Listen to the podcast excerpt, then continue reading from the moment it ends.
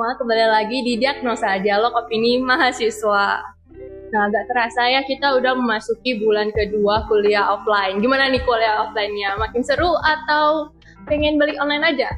Nah, mau enakan offline ataupun online, kita harus tetap bersyukur ya teman-teman karena keadaan COVID sudah makin baik. Terus kita tetap harus ingat buat jaga prokes.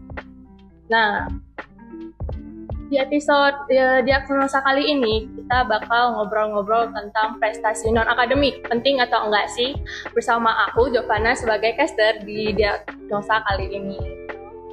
Nah, prestasi non akademik itu sebenarnya bisa dibagi dua lagi, prestasi olahraga sama prestasi non olahraga kayak debat, speech, poster ilmiah dan lain sebagainya. Nah, di kampus kita ini ternyata ada loh teman kita yang punya prestasi non akademik sampai ke ajang internasional. Keren banget ya teman-teman. Nah, langsung aja kita sambut teman kita Raisa.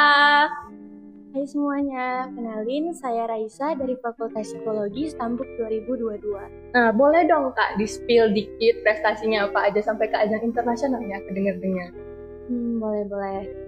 Uh, beberapa prestasi yang memorable dari Raisa sih, Raisa pernah juara satu di kejuaraan Jakarta Open dan juga pernah mendapat peringkat 10 dari 45 peserta di pada ajang Singapura Open yang diikuti oleh 10 negara dan juga beberapa kejuaraan-kejuaraan daerah lainnya. Uh, keren banget ya lawan 10 negara, 45 peserta bisa juara 10. Ini apa ya? Aku cuma butiran debu.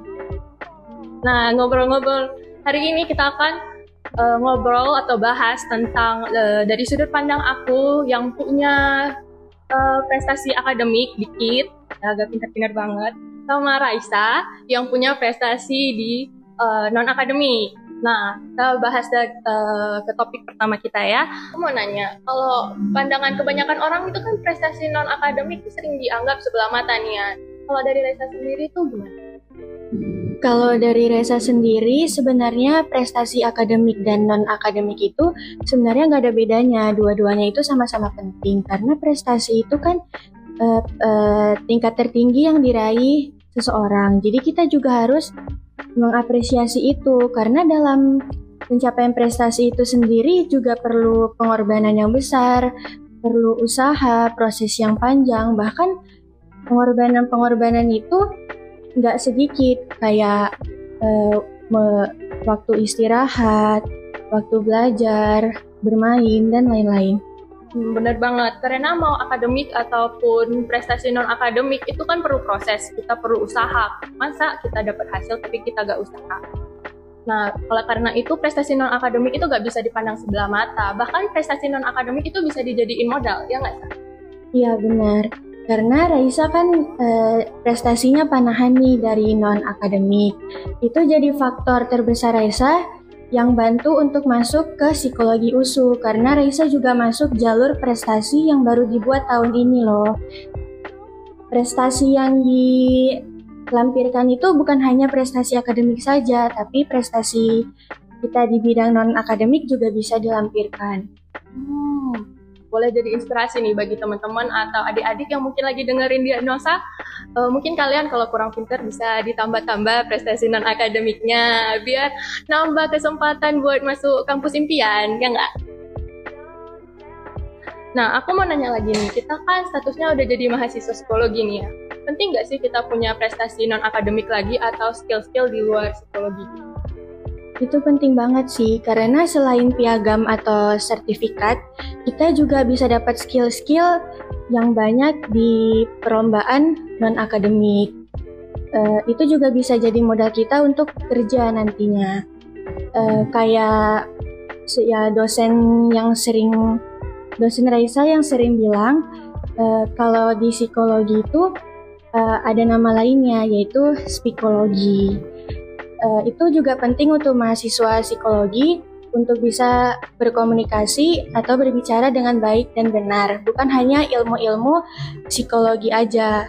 Jadi skill berkomunikasi itu uh, sangat penting dan itu bisa jadi modal terbesar kita untuk uh, melanjutkan pekerjaan ke bidang psikologi nantinya. Hmm, benar banget yang dibilang Raisa. Kalau untuk kerja di bidang psikologi itu nggak nggak cuma ilmunya yang penting, tapi kita juga harus pintar berkomunikasi. Kalau kita nggak pintar komunikasi, kita gimana dong uh, buat kerja?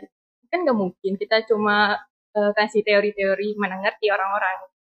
Makanya, nah jadi prestasi akademik sama non akademik itu sama, nggak ada yang perlu diagung-agungkan atau lebih uh, derajatnya lebih tinggi satu sama lain gitu karena uh, sama dua-duanya itu sama-sama bisa jadi modal kita untuk masa depan nanti. Nah, untuk teman-teman yang setelah dengar podcast ini mungkin tertarik untuk nambah-nambah prestasi non akademiknya, nah di kampus kita ini bakal uh, ngadain acara porsen ini. Uh, lumayan banget buat teman-teman yang pengen nambah-nambahin CV ataupun sekedar nambah-nambah skill. Kalian welcome banget buat daftar. Untuk info detailnya, kalian bisa pantengin terus updatean dari Instagram UMB FPSI USU.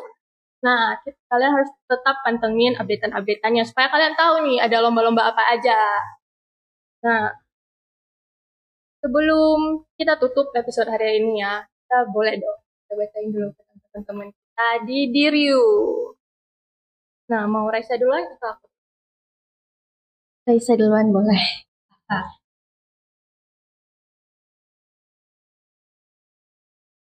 Raisa akan membacakan pesan yang pertama.